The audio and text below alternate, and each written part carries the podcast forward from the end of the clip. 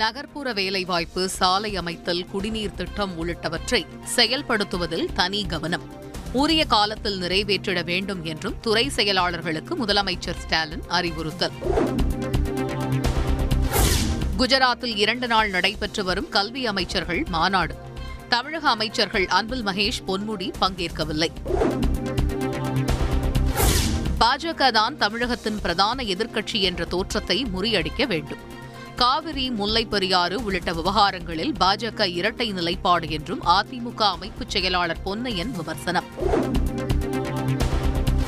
தமிழகத்தில் பாஜக வளர்ந்துள்ளதா என்பதற்கு இரண்டாயிரத்தி இருபத்தி நான்கு தேர்தலில் பதில் கிடைக்கும். மாநில தலைவர் அண்ணாமலை பதிலடி. மாநிலங்களவை தேர்தலுக்கு மனு செய்த திமுக அதிமுக காங்கிரஸ் வேட்பாளர்கள் போட்டியின்றி தேர்வு. சுயேட்சைகளின் மனுக்கள் நிராகரிப்பு. ஜிஎஸ்டி வரி ஏய்ப்பு செய்தால் வட்டியுடன் அபராதம். உடனடியாக வரியை செலுத்த வணிக வரித்துறை அறிவுறுத்தல். மே மாதத்தில் ஒரு லட்சத்து நாற்பதாயிரத்து எண்ணூற்று எண்பத்தைந்து கோடி ரூபாய் ஜிஎஸ்டி வசூல். மத்திய நிதி அமைச்சகம் தகவல். மூன்றாம் நபர் வாகன காப்பீடு கட்டண உயர்வு அமலானது.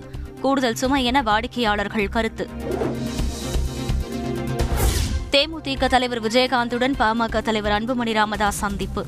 கூட்டணி ஆட்சி அமைப்போம் எனவும் ஒருமித்த கருத்துள்ள கட்சிகளை அணுகுவோம் எனவும் பேட்டி. விழுப்புரத்தில் கல்குவாரி குட்டைக்கு பாட்டியுடன் துணி துவைக்கச் சென்ற பேர குழந்தைகள். நீரில் மூழ்கி நால்வரும் பரிதாபமாக உயிரிழப்பு. மதுரை மண்டல பால்வளத்துறை துணை ஆணையர் கிறிஸ்துதாஸ் பணியிடை நீக்கம். குற்றச்சாட்டு நிலுவையில் உள்ளதால் பால்வள மேம்பாட்டு ஆணையர் நடவடிக்கை.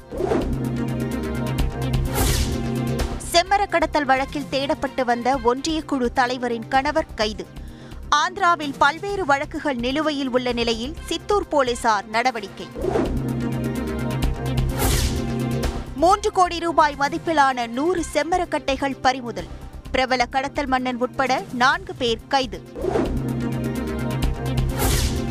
ஊட்டியில் கனமழை. படகு சவாரி ரத்து. கோடப்பமந்து கால்வாயில் வெள்ளப்பெருக்கு. தமிழகத்தில் பதினோரு மாவட்டங்களில் கனமழைக்கு வாய்ப்பு. சென்னை வானிலை ஆய்வு மையம் கணிப்பு. நேஷனல் ஹெரால்டு வழக்கில் ராகுல் சோனியா காந்திக்கு அமலாக்கத்துறை சம்மன். சட்டவிரோத பண பரிவர்த்தனை சட்டத்தின் கீழ் வழக்கு பதிவு. இரண்டாயிரத்தி இருபத்தி இரண்டு ஜனவரி முதல் மார்ச் வரை நாற்பத்தி நான்கு லட்சம் யூடியூப் சேனல்களுக்கு தடை. யூடியூப் நிறுவனம் அதிரடி நடவடிக்கை.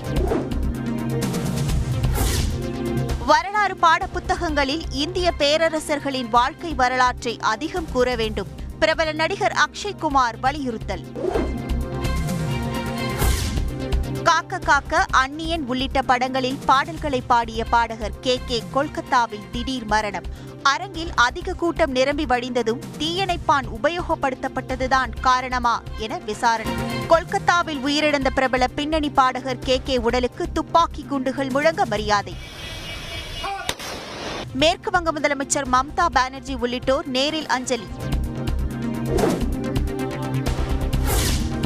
வெளிநாடுகளில் இருந்து மீட்கப்பட்ட பத்து சிலைகள் மத்திய அமைச்சர்கள் முன்னிலையில் தமிழக அரசிடம் ஒப்படைப்பு. நார்வே சர்வதேச செஸ் முதல் சுற்றில் விஸ்வநாத் ஆனந்த் வெற்றி. கிளாசிக்கல் பிரிவில் பிரான்ஸ் வீரர் லாக்ரவை வீழ்த்தினார். நாளை இந்தியா வருகிறது தென்னாப்பிரிக்கா அணி. இந்தியாவுக்கு எதிராக ஐந்து டி டுவெண்டி போட்டிகள் கொண்ட தொடரில் பங்கேற்கிறது. பிரெஞ்சு ஓபன் ஆடவர் பிரிவில் இறுதிப் போட்டிக்கு முன்னேறப் போவது யார்? அரையிறுதியில் ரஃபேல் நடாலை எதிர்கொள்கிறார் ஜெர்மனி வீரர் Alexander.